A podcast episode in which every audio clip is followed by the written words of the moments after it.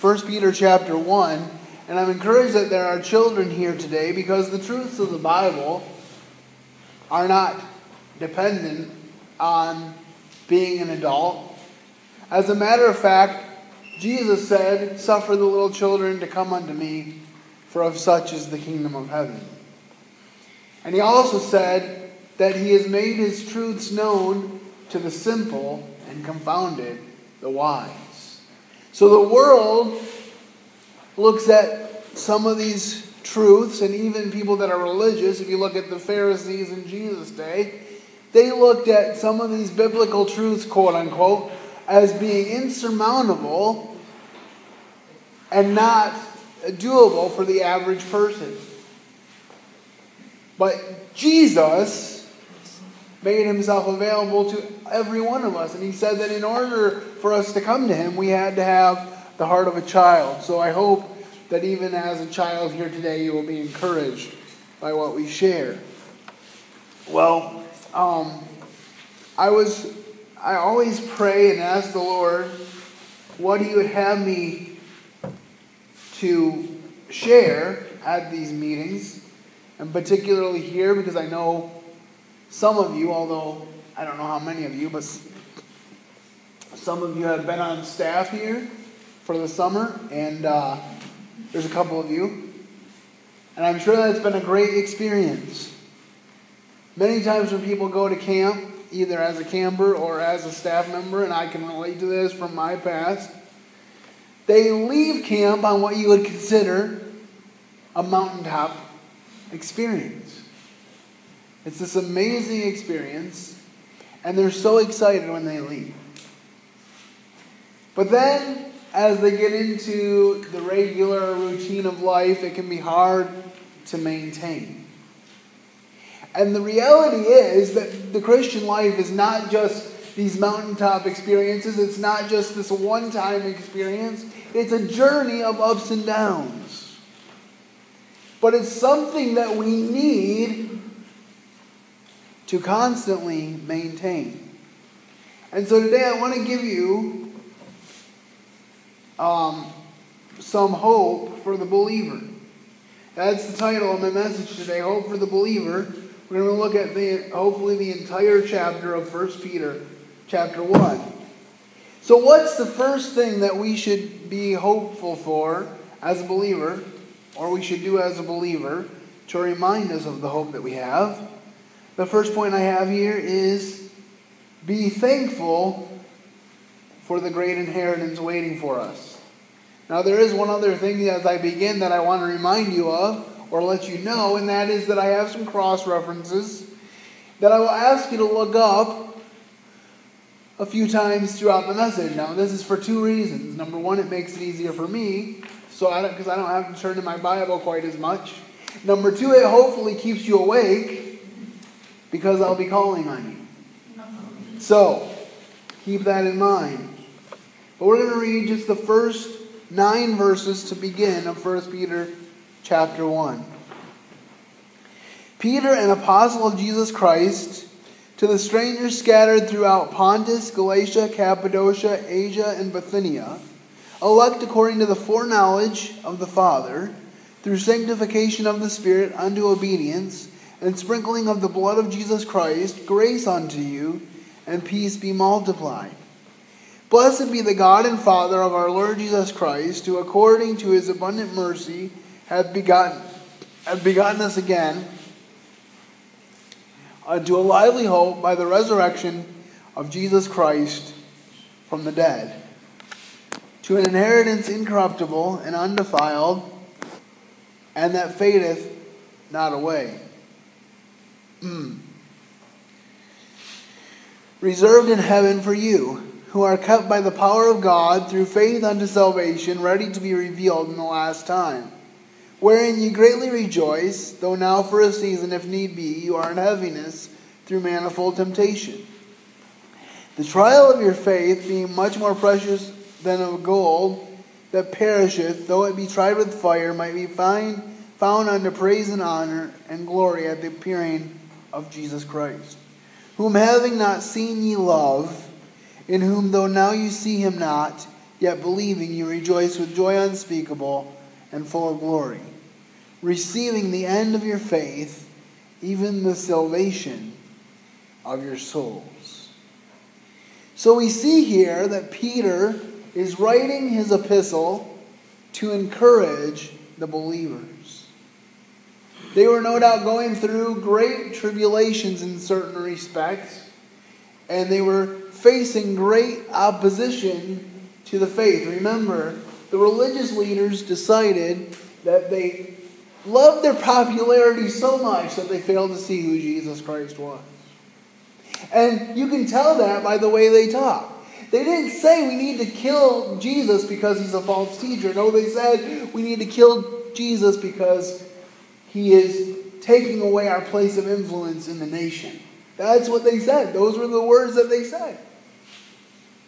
You know, I, I think about when they killed him and when he rose again. And then in, in Matthew it says that the, the soldiers came and told the story about, about the resurrection. We don't know all the details they told him, but they obviously believed something happened. And the religious leader said, Well, tell them that the disciples stole the body, and we will, we will make sure that your jobs are secure. And they gave them money, and they bribed them to tell this lie. And it said, in Matthew that that lie was being repeated at least up until the day that Matthew was written. And so I began to think about that more in the light of, because I used to think, well, they didn't believe Jesus rose. But I began to believe that they believed intellectually that he rose, but if he rose, and if that got out, then they would have to have a response to it. And so they wanted to quell it, because again, they cared more about their popularity than the fact that Jesus had risen. So, and I like this book because he wrote it to a lot of different people. A lot of times when he, when he writes a book, like when he wrote Philippians, it was to the saints at Philippi, one of my favorite books. When he wrote Colossians, it was to the saints at Colossae. But he writes this first, uh, that was Paul, both of those were Paul. But when Peter writes this epistle, he writes it to a bunch of different groups. And he writes to them of a hope that they have no matter what's going on around them, because they were living in a dictatorship. And I'm thankful I don't today. But he says that God knew about you, and he brought Jesus to sanctify you and cover you with his blood. And then he says, Grace to you and peace be multiplied. How wonderful that we began the service today with amazing grace. Because that's truly the only thing that has brought us here today. Without the amazing grace of God, I may not be here today. I was born three months prematurely, and my mom says as soon as she heard me cry, she knew I was going to live.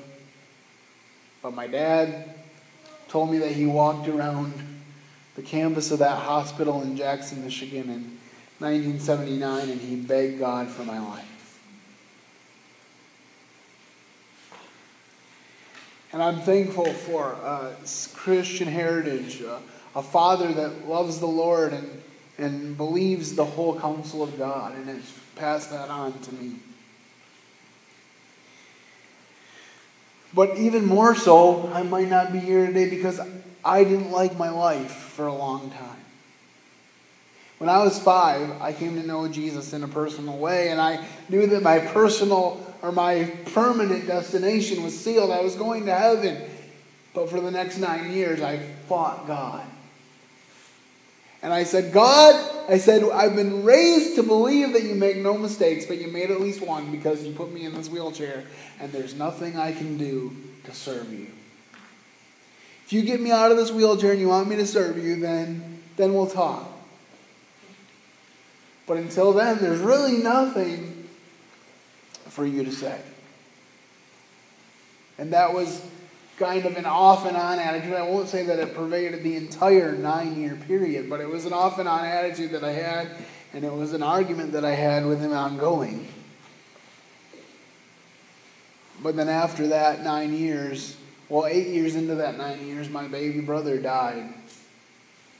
He went to bed for a nap at three months of age, never woke up. And that was my low point.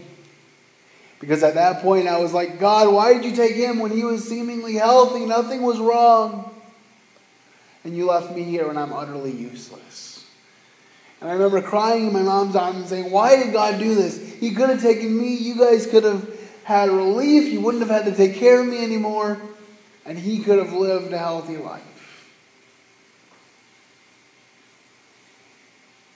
And my mom prayed for me and she and she clung to me so many times during that period.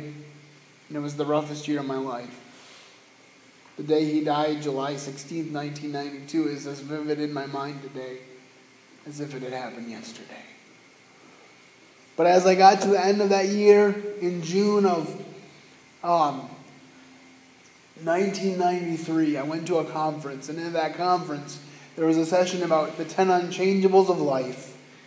And in that session, one of them was the way God made you physically. And at that point, God said, Enough is enough, Andrew. If you'll get out of my way and let me use you, then I'll do great things for you and through you. And He has done that. In 2009, I committed to Christian ministry and began my speaking for him ministry after the the many discussions with my father and with other people that were influential in my life. Because there was a time when I was dreaming of Christian ministry and I would tell people I was dreaming of it. But it got to the point in 2009 where it was not enough to be dreaming of it, it was time to do it. So in 2009, I embarked on speaking for him Last September, I added a new facet to my ministry when I accepted a position at the Potter's House Christian School in Grand Rapids, Michigan, where I work in teacher support. First day of school is tomorrow, so I covet your prayers for that as well. I'm so thankful to be able to work in a Christian environment. This past week we had our staff training and we we did praise and worship songs and we took communion together and I just marveled at God's goodness to be able to do that with my workplace. But getting back to our passage here, Peter is going to lay out so many blessings that we have. And in verse 4, he says, To an inheritance incorruptible and undefiled, and that fadeth not away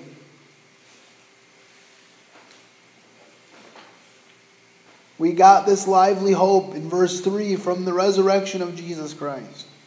And then we get this inheritance, incorruptible, undefiled, and that fadeth not away, reserved in heaven for us. There's an inheritance in heaven for me with my name on it. Why? Because I trusted Jesus as my Savior. Who are kept by the power of God through faith unto salvation, ready to be revealed at the last time. Do I keep my own salvation? Am I so good that I can stay saved because I want to? Because I put in the effort? No. I'm kept by the power of God. The book of Ephesians says in chapter 1 that the day I became a believer, I was sealed with the, with the promise of the Holy Spirit. And because I have the Holy Spirit, I know that I know that I know that Jesus is coming back for me. John said, I have written these things that you may know that you have eternal life. It's not a guessing game. And Peter puts it in verse 3 as a lively hope. It's not a, dead hope. It's not like, oh, I'm hoping that when my dad gets home, he'll give me ice cream. It's not that kind of hope. It's not the kind of hope where you ask your parents if you can do things and they say maybe. In my experience, maybe is a 50 50 shot. As a kid, when my parents would say maybe, it was, it was a 50 50 shot, maybe even 30 70, depending on the context. But when you're talking about hope and salvation and hope from the Lord, it's 100 100. Because if you look back in the Old Testament, you see all the things that were prophesied and all the things that have come true you know that if those things have come true, and the things that are prophesied yet to come will come true as well. Okay, wherein you greatly rejoice, though now for a season, if need be, you are in heaviness through, multi, through manifold temptations.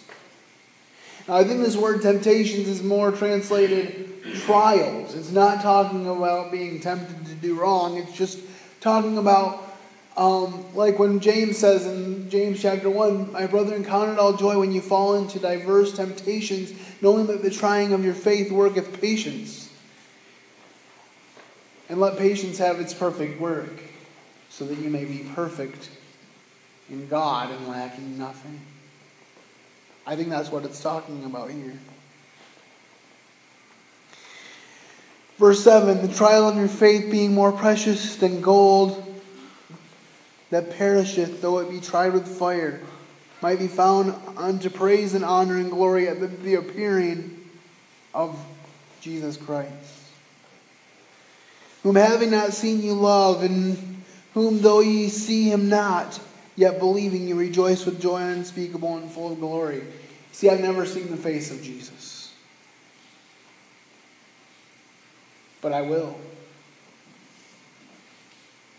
And I and I won't lie, my wheelchair is still a trial. There are still days when I wake up and wish that I could walk. There are still days when I hate this body. But I'm not living for this body. I'm living for the day when this corruptible will put on incorruption and this mortal will put on immortality. And I will have a new body and I will be running down the streets of gold. Before that ever happens, I will finally be able to bow their knee, bow the knee to Jesus, and proclaim him Lord to the glory of God the Father. You know, a lot of times people kneel when they're proposing. I hope to propose one day. I won't be kneeling that day. But I will be kneeling on the day that I step into eternity and I proclaim Jesus as Lord. It says that every person in the world will be, even the most evil dictator that you can think of. There's a worship song that says, One day every voice will proclaim you are God, one day every knee will bow. But the greatest treasure remains for those who gladly choose you now. See, one day you are going to bow before him. The question is, will you choose him now? Whom having not seen you love, Though you see him not yet, believing you rejoice with joy unspeakable and full of glory. Am I happy every day? No. But I have a joy that the world cannot understand. Because they don't know him. And I do. Receiving the end of your faith, even the salvation of your souls. See, we need to be thankful for what we have. We need to be thankful for this great inheritance that Jesus has procured for us.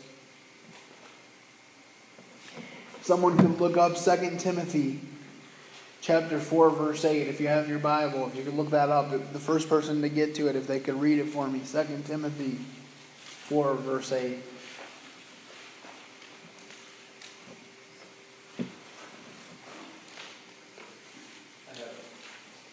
Now there is in store for me the crown of righteousness, which the Lord, the righteous judge, will award to me on that day, and not only to me, but also to all who have longed for his appearing. I, I, love the second part of that verse, because the first part is obvious. You know, you see Paul and you read about him in the New Testament, you read his epistles, and you read the book of Acts, and you're like, Paul, he was a great man. There's no doubt whatsoever about his reward. But then he says, you know, it's not just about me. Because if you love his appearing, you can have it too. You want the crown of life? Live in a way that's looking for his appearing. Love God, love others, and never stop. That's the motto of a very good friend of mine, and I'm so thankful for her in my life. And it really sums up the way we should live to love God, love others, and never stop. It's really a paraphrase of what Jesus said when they said, What's the great commandment? And Jesus said, Love the Lord your God with all your heart, soul, mind, and strength. And the second is like it love your neighbor as yourself. You know, there's a lot of commands in the Bible, but if you learn and practice those two, you will get all the other ones right. So, such a blessing to realize that. All right, I want to share. Um, share with you this uh, story that I found, which will hopefully uh, give you hope. It says the school system in a large city had a program to help children keep up with their schoolwork during stays in the city's hospitals. One day, a teacher who was assigned to the program received a routine call asking her to visit a particular child. She took the child's name and room number and talked briefly with the child's regular class teacher. We're studying nouns and adverbs in his class now, the regular teacher said, and I'd be grateful if you could help him understand them so he doesn't fall too far behind. The hospital program teacher went to see the boy that afternoon. No one had mentioned to her that the boy had been badly burned and was in great pain. Upset at the sight of the boy, she stammered as she told him, I've been sent by your school to help you with nouns and adverbs. When she left, she felt she hadn't accomplished much. But the next day, a nurse asked her, What did you do to that boy? The teacher felt she must have done something wrong and began to apologize. No, no, said the nurse. You don't know what I mean. We've been worried about the little boy, but ever since yesterday, his whole attitude has changed. He's fighting back, responding to treatment. It's as though he's decided to live. Two weeks later, the boy explained that he had completely given up hope until the teacher arrived. Everything changed when he came to a simple realization he expressed it this way They wouldn't send a teacher to work on nouns and adverbs with a dying boy, would they? See, the world is living today as if they have no hope. They live, they die, and that's it. But the book of Proverbs says, Surely there is a hereafter, and your expectation will not be cut off. We are made eternal beings. We're all eternal. I used to think that the only people that got eternal life were believers. But the question is not whether you will have eternal life, the question is where you will spend your eternal life. Daniel chapter 12, verse 3 says that some will go forth. I, am going to just look that up so I don't mess it up. Daniel chapter 3, and it's kind of interesting um, that you would find a verse like this in the book of Daniel, but, it, but it's very applicable to what we're talking about. Daniel 12:3 I don't want to just paraphrase this one because it's really good. Daniel 12:3 it says, And many of them that sleep in the dust of the earth shall awake, some to everlasting life, and some to shame and everlasting contempt. Those are the two ways, the two places that you can awake to. And what's the difference in those places? The difference is one person, and that is Jesus. Your decision to follow Jesus is the decision that will show where you will spend your eternity. All right, so we, we've dealt with our first point. We've gotten through verse 9, and we've talked about being thankful for the inheritance waiting for us. So that's the number one thing as we live this life of hope. The second thing is to Show your thanks by the life that you live. Let's look at 1 Peter chapter 1 verses 10 to 18.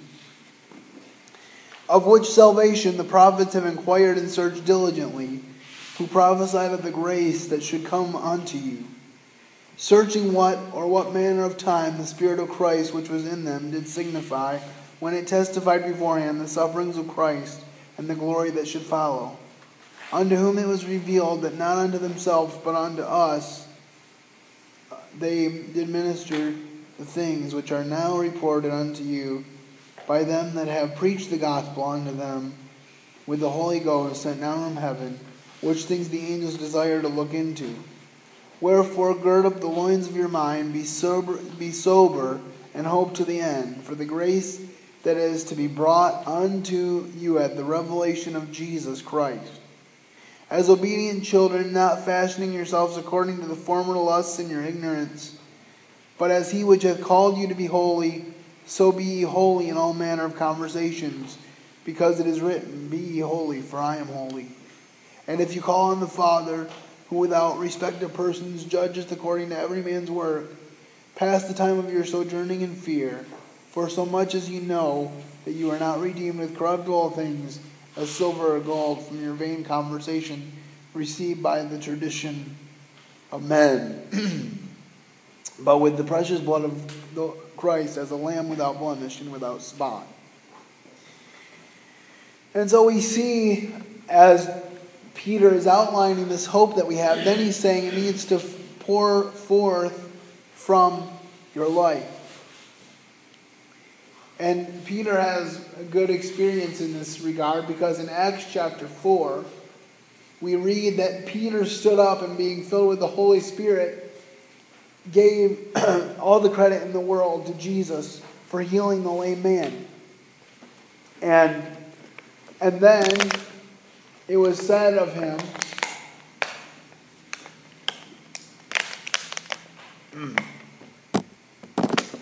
that the people around marveled because they knew he was an unlearned man.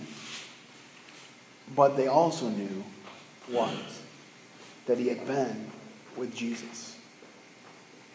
that is the driving ambition of my life that people would know when they come in contact with me that I've been with Jesus. Am I perfect? No. My family could tell you all kinds of stories about how that's not true. But I know that Jesus is constantly working in my life to conform me more to the image of his Son. And he talks about how the prophets um, foreshadowed the grace of God. You know, we look at Isaiah chapter 53 and we read about the suffering that Jesus would go through on our behalf. Isaiah would not um, see Jesus in the flesh on the earth, but he knew that he was coming. I think of Job, which is quite possibly the oldest book in the Bible.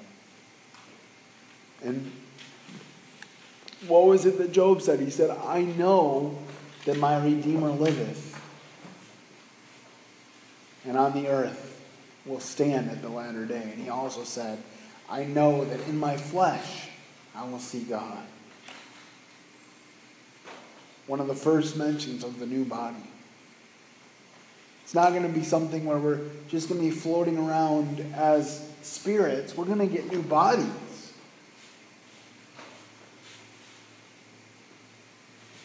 So, he's talking about the gospel being preached unto you by the power of the Holy Ghost, which again, he was, he was at the day of Pentecost. He was in that upper room. So when he talks about the Holy Ghost sent down from heaven, he's no doubt reflecting on that. And then he says, which things the angels desire to look into. Do you ever stop and think about this? That the angels, there's angels that serve God, and there's demons that desire to go against God.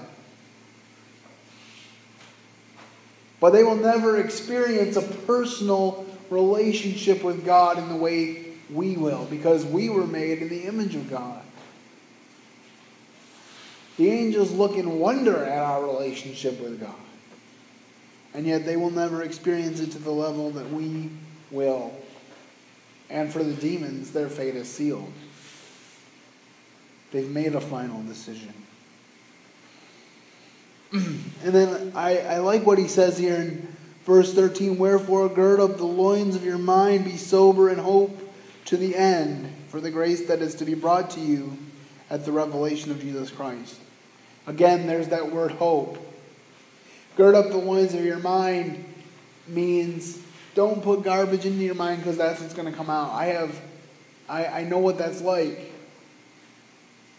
We need to put good things into our minds so that the good things can come out. Jesus said, out of the abundance of the heart, the mouth speaks. So if what's in your heart is evil, then what's out of your mouth can only be evil. And then he says, as obedient children, not fashioning yourselves according to the former lusts in your ignorance.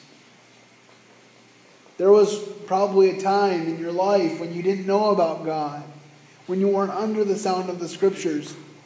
And even if this is the first day that you are under the sound of the scriptures, which I doubt, but even if it is, you no longer have any excuse because now you have begun to hear the scriptures. And he's saying, Be obedient, children. Don't be don't act like an ignorant person like you maybe once were.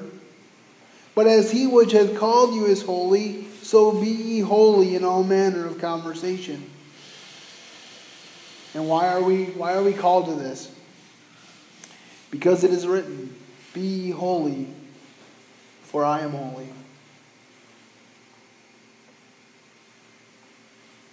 And then he says, If you call on the Father, who without respect of persons judges according to every man's work, pass the time of your sojourning here in fear.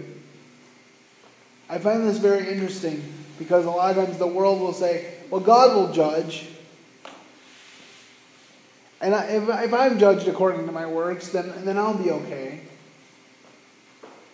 But the Bible says in Romans chapter 1 that there is none righteous there is none that seeks after God. We've, and then in, in, in Isaiah chapter 53, which we talked about earlier, it says, All we like sheep have gone astray. We have turned everyone to his own way. And the Lord has laid on him, Jesus, the iniquity of us all.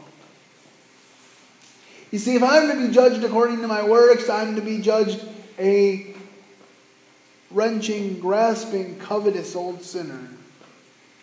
To quote Charles Dickens. But instead, I'm judged by the one who is perfect. I have chosen, instead of being judged by my own works, which are nothing, to be judged by the works of Jesus that are perfect.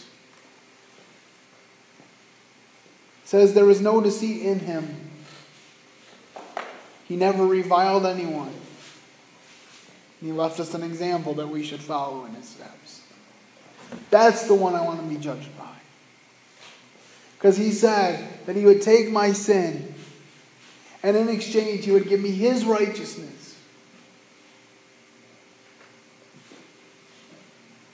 Do I still sin? Yes. I'm not perfect. I won't be perfect until I get to heaven. But when God looks down at me,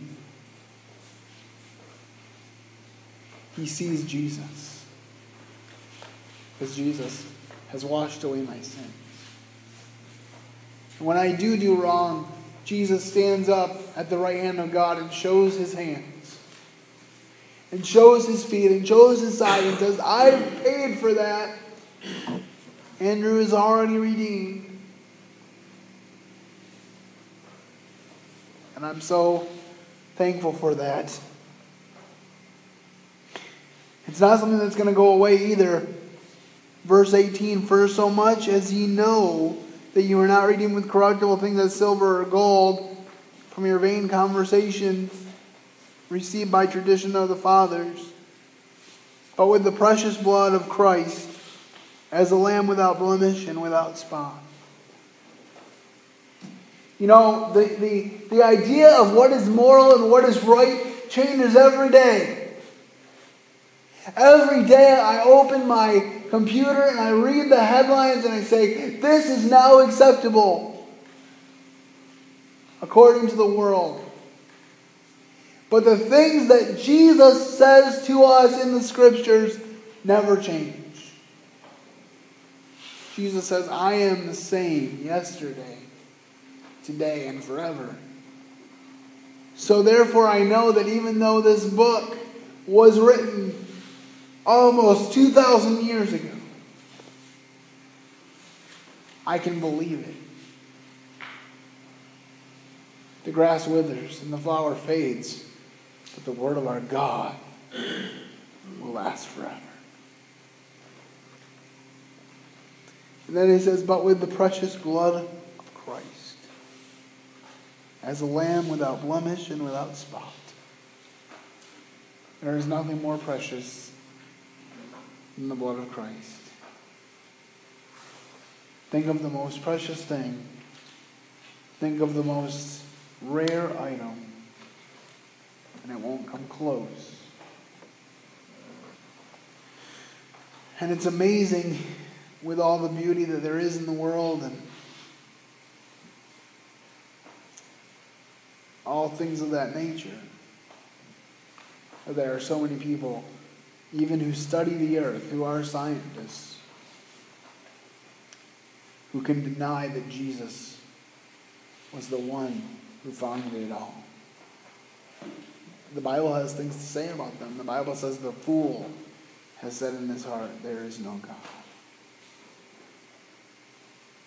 So show your thanks for him by the way that you live. Could someone look up Titus chapter 2, verses 11 to 13, just very quickly as we continue our uh, study here? Titus 2, 11 to 13.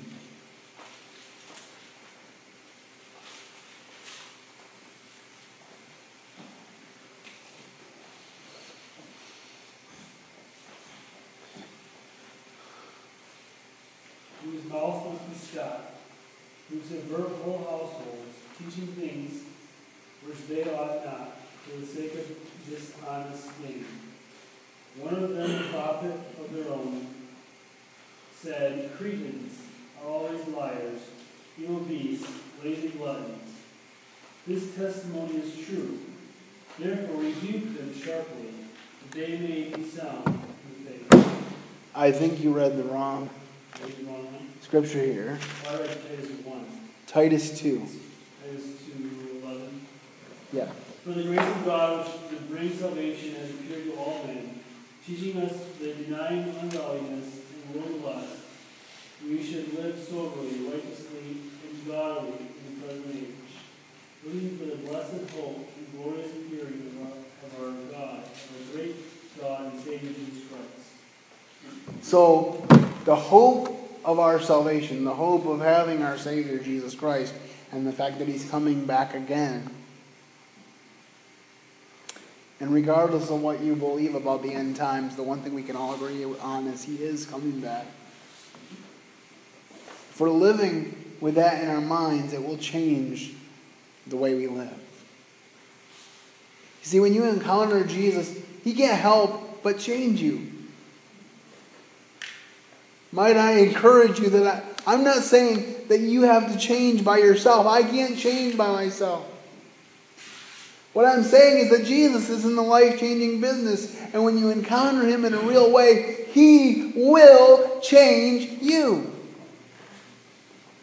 Philippians chapter 1 says this being confident of this very thing, that He who hath begun a good work in you will be faithful to complete it until the day of Jesus Christ. So it's Him who does the work.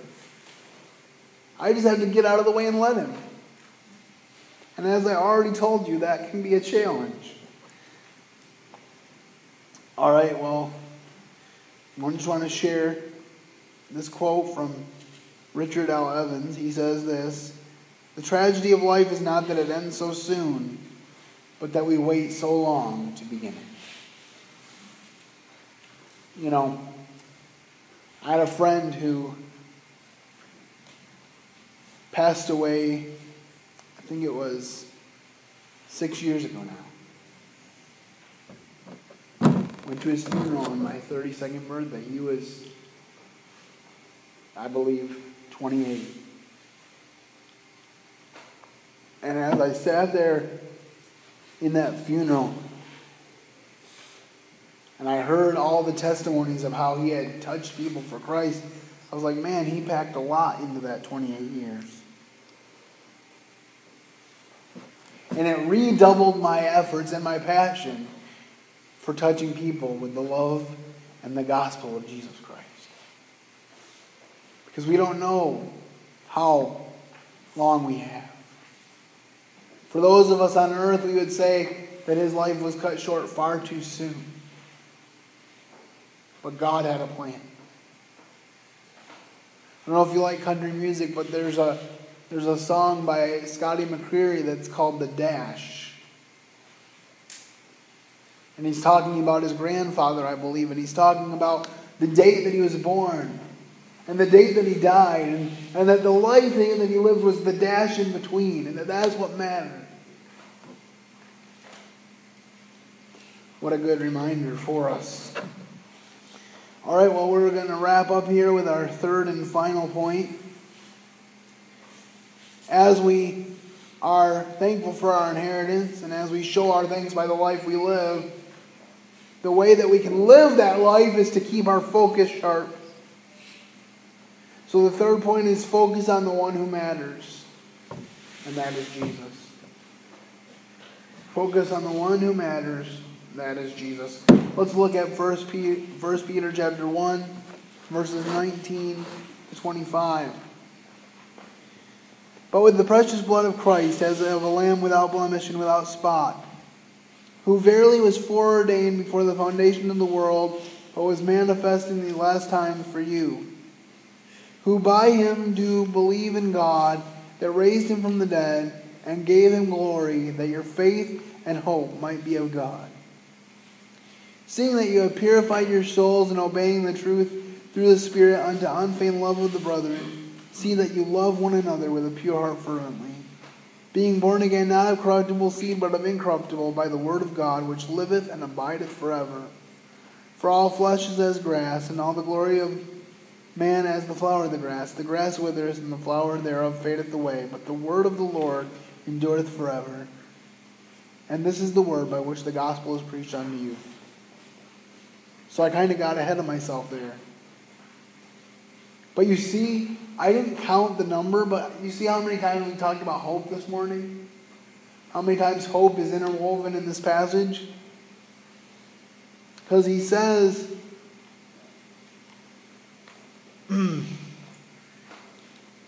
verse 21, who by him to believe in God that raised him from the dead and gave him glory, that your faith and hope might be in God.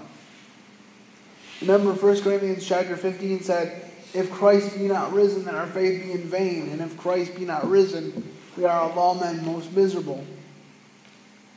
And if the chapter ended there, we'd be like, well, what, what, what do we do then? But it doesn't end there. Paul says this, but.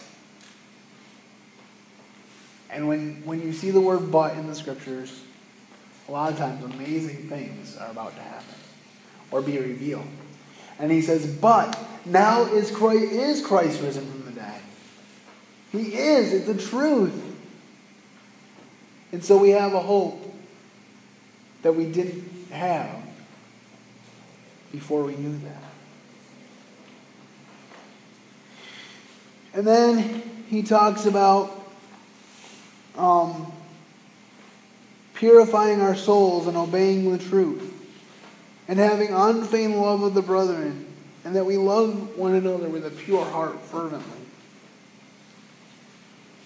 You know, the word love gets thrown around so loosely in our culture. When we like a certain food a whole lot, we often say, oh, I love macaroni and cheese. I saw this YouTube video where it was kind of a comedy video, but they were making a good point. They're like, I'm not sure that God wants to be compared with macaroni and cheese. Now, I used to really like macaroni and cheese, but I love God. And it's only as I love God that I can love others. Remember what we talked about before. Love God, love others, and never stop. Only way we can do that is by clinging to Jesus. Because he loved one loved others with a pure heart fervently. He went to the cross for people that hated him. He says, while we were yet without strength, Christ died for the ungodly. He didn't die for us because we, we almost passed muster and we just needed a little step up. No, we needed life. We needed everything. Greg Laurie is, has said this that a lot of times people um, mock him for making Jesus a crutch in his life. He said, Jesus is not a crutch in my life, Jesus is a whole hospital. Because without him, I wouldn't be able to do anything. And I echo those sentiments. I need Jesus. And so do you. And then here's the thing again not of corruptible seed. Remember, he said we were purchased not of corruptible things like silver and gold, and now he's saying we're not born of corruptible seed, but of incorruptible by the word of God which liveth and abideth forever. There's no expiration date on the word of God. And then he talks about the brevity of life here. For all flesh is as grass, and the glory of man as the flower of the grass. The grass withers and the flower fades, but the word of our Lord endureth forever. And this is the word by which the gospel has been preached to you. So the word that endures forever is the word that includes the gospel. So when Jesus says, This is the gospel that you believe in Jesus Christ in the in, in his or in God and in Jesus Christ whom he has sent, when he says that that will give me salvation, I can believe it because it endures forever. It's 100% true, ironclad. So the question that I have for you is do you believe it? Have you made the decision to pass from death to life? Have you trusted Jesus Christ as your personal Savior? That's the only way. Jesus died on the cross, was buried, and rose again so that you and I can live a new life, a different life from the one we're capable of living without Him. So I hope that if you have not made that decision, that you will talk to me or someone else that you know and love who would love to share with you the gospel. Maybe you've heard the gospel, but you still need to respond to it. And if you have responded, and if you do love him, may I encourage you to live like it? May I encourage you not to be um, so concerned with seeing if the things that your friends are doing can somehow fit in the parameters of the Word of God, and rather not be afraid to live to a higher standard even if you live alone? Think of Shadrach, Meshach, and Abednego, who were told to bow before the statue of Nebuchadnezzar. And they said, O king, live forever. So they still honored him as king. But then they said, We will not bow down, nor worship the statue that you have set up even if you put us in the fiery furnace. And our God is able to deliver us from the flames of the fiery furnace. But even if He does not, and I love this part, even if He does not, we will not bow down.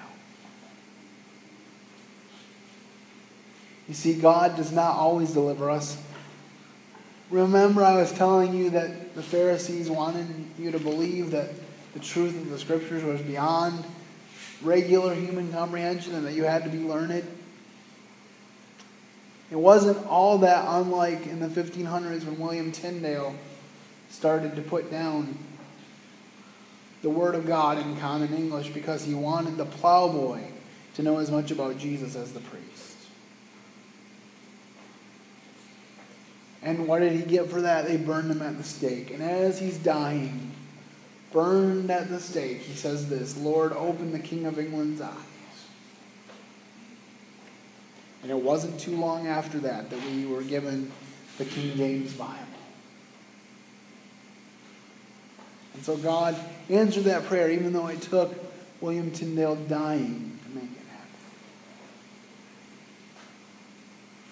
Jesus said that if a corn of wheat fall into the ground and die, then it will abide forever. If Jesus hadn't suffered for us, we would still be miserable. So suffering is an important part of life, even though we would rather not deal with it.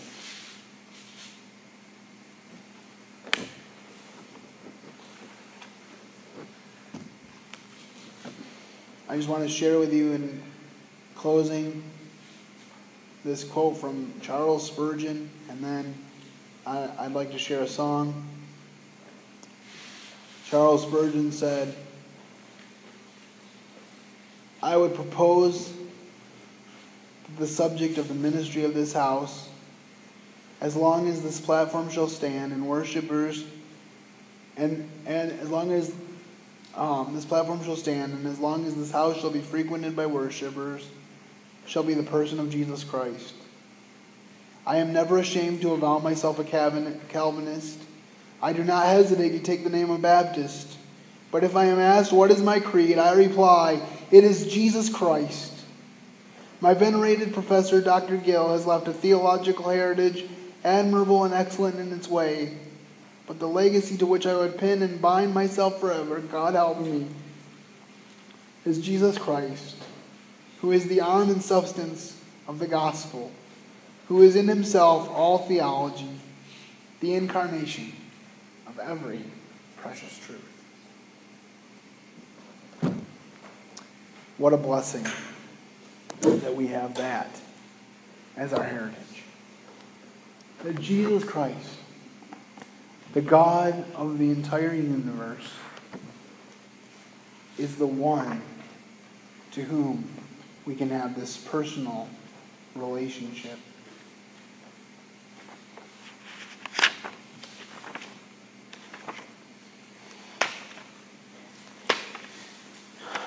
I'm going to sing number 337 Teach Me Thy Way, O Lord.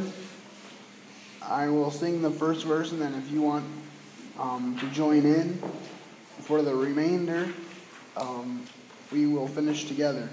And I come from a church where we sing all the verses, so that's what we're going to do. all right. Teach me thy way, O Lord, teach me thy way. Thy guiding grace afford Teach me thy way. Help me to walk aright, more by faith, less by sight. Lead me with heavenly light. Teach me thy way. When I am sad at heart, teach me thy way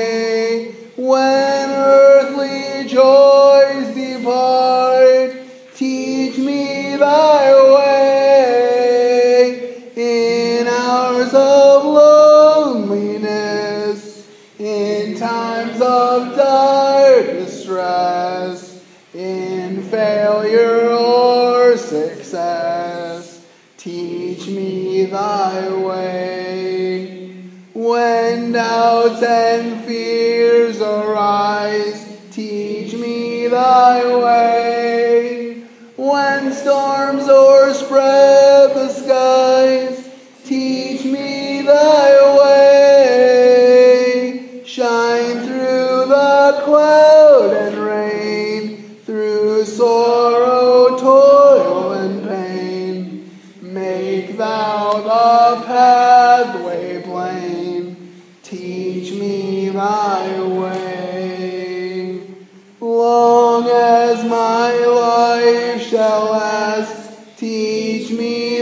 thy